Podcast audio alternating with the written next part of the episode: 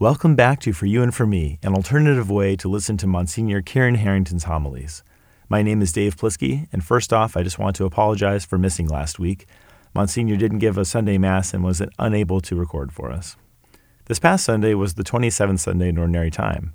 The first reading is Isaiah's poem known as the Song of the Vineyard. The second reading is part of a discourse from St. Paul to the Philippians on joy and peace. And finally, the gospel reading from Matthew is Jesus' parable of the tenants. Monsignor talks about how ominous these texts are, and he explains that what they're really getting at is understanding what our relationship with God is really like and focusing on having the faith to keep improving it. This isn't easy, but let's be encouraged that no matter where we are in our journey, Jesus won't give up on us. Today we are very blessed because we are going to have a baptism of little Josephine, and we will also have the anointing of the sick, or what was called extreme unction, which generally was considered the last sacrament that people received before they were to die. And I think it's appropriate that we have these two sacraments as we listen to these readings today. The readings, I think, uh, when I was reading the readings and preparing for Mass, I kept thinking of the book the Grapes of Wrath. Maybe some of you have read it because when I was a kid in high school, everyone had to read John Steinbeck.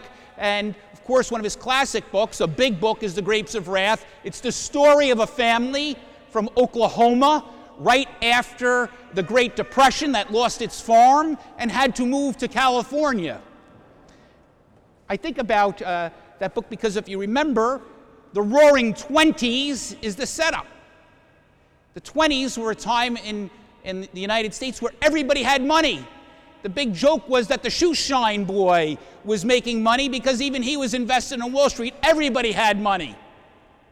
And then it all came to an end with the Great Depression. The people, the protagonists of the book, they were farmers. The man had gone to jail.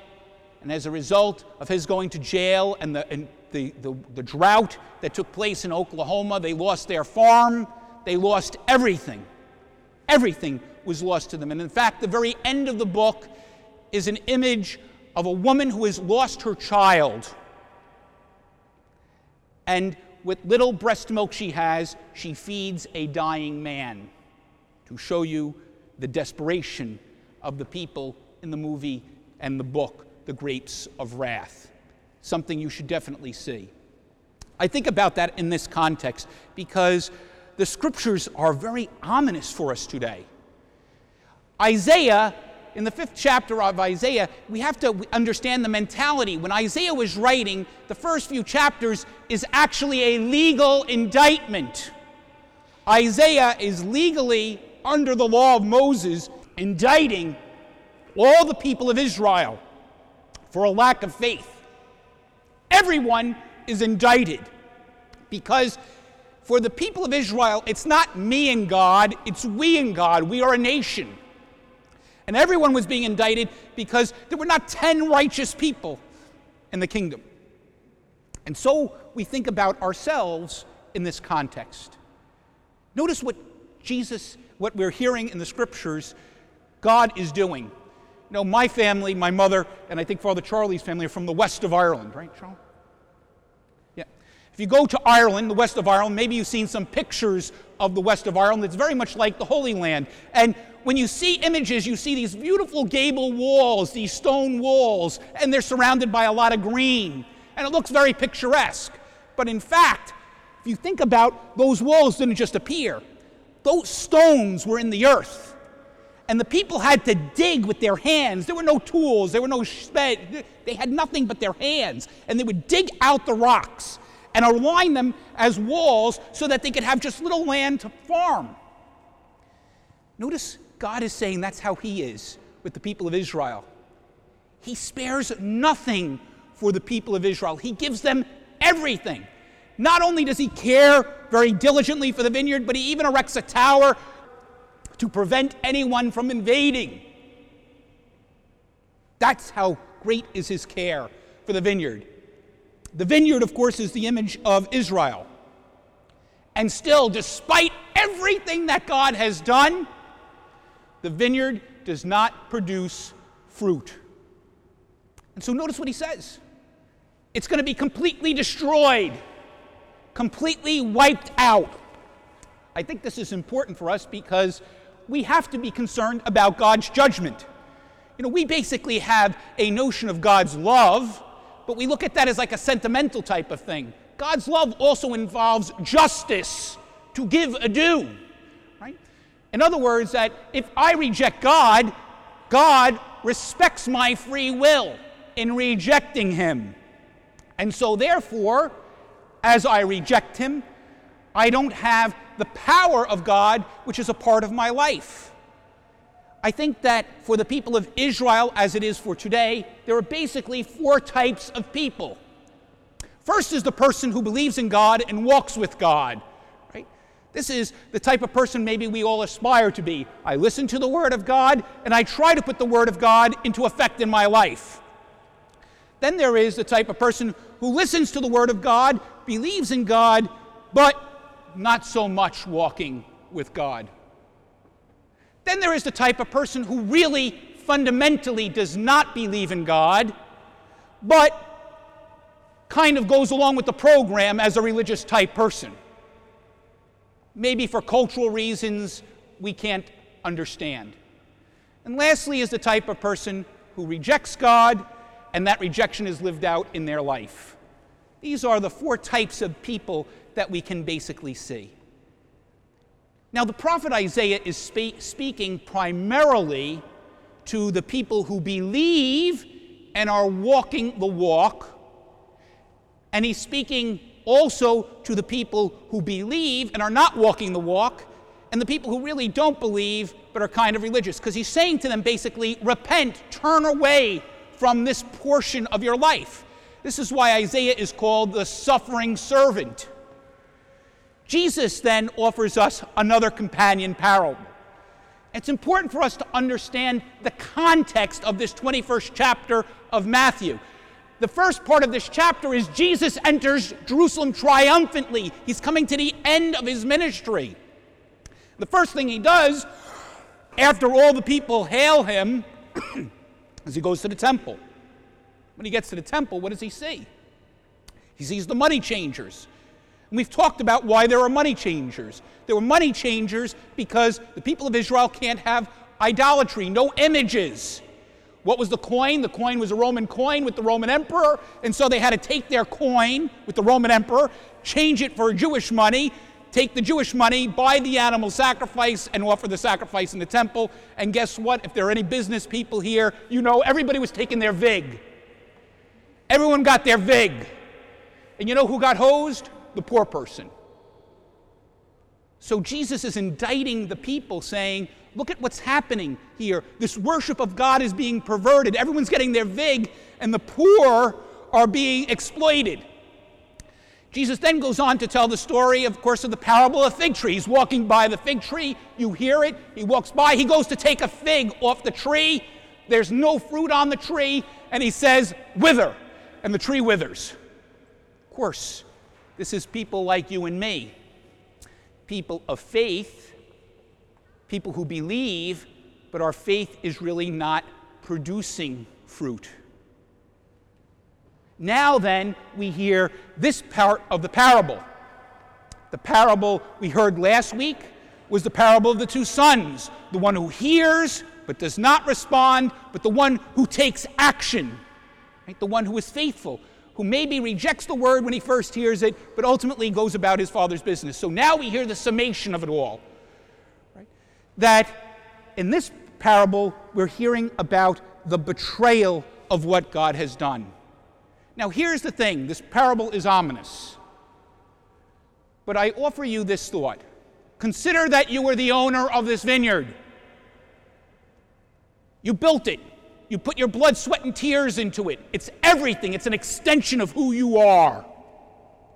We are an extension of who God is. We are created in His image and likeness. And so, what does He do? In justice, He sends out first His servants. What do they do to His servants? They kill them. What would you do? Your immediate reaction would be you take from me, I take from you. You destroy them right at that point. But that's not what God does. God sends his son. This is a this is an irony here in the scriptures that so generous is God, so patient is God with us that he sends his son to you and to me in order to ransom us. Today, the scriptures should fill us with a bit of fear. Fear is a good thing. You know, when I was a little kid, I remember running out across the street and my mother grabbed a hold of me and swallowed me. I know that's not politically correct, but she gave me a beating. Said, Don't do that. And what happened? I knew when I got out into the street to take a look this way and to take a look that way. I learned a lesson. Pain teaches us a lesson, fear sometimes teaches us a lesson.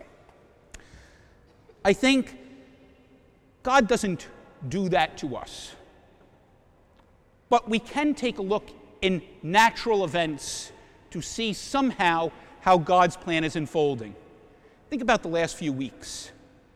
You know, there was a terrible hurricane that affected Houston. Then a terrible storm that affected the Puerto Rico and Florida. An earthquake that affected Mexico. And then last week, the terrible shooting in Las Vegas. Now, I am not saying that God does this, because God does not will evil. But I will say that these things happen because of evil in the world, which we have invited in because of sin.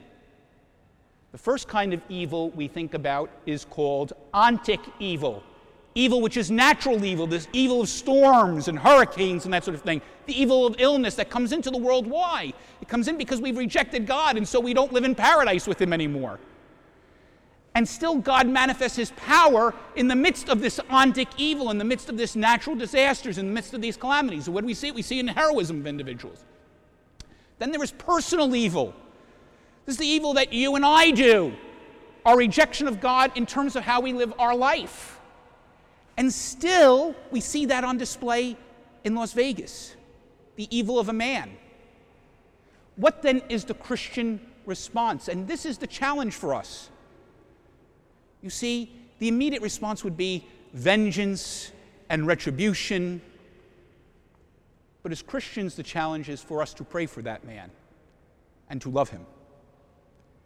How do you love somebody who does evil? Well, this is, of course, what Jesus does for you and for me. He loves us despite the evil that we might have done. And in loving us, he ransoms us the 21st chapter of Matthew, Jesus' entrance into Jerusalem and his final mystery of, in his ministry, of course, the summation of all of that is in the cross, in what Jesus has done for you and for me on the cross because of how much he loves us.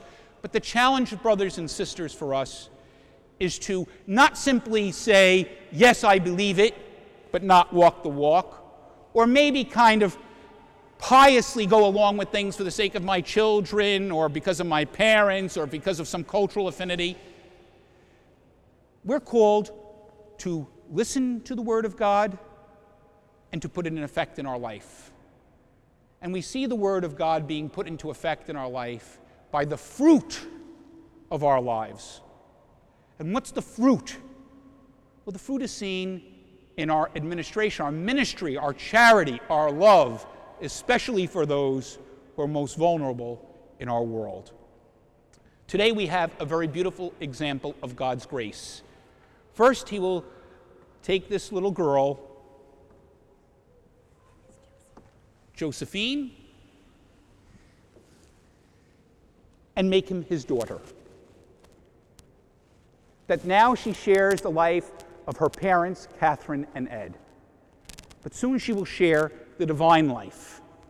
Her life is radically transformed. She's been given a vocation, a calling by God to accomplish a great purpose, a purpose which I do not know, but only that God will reveal to her.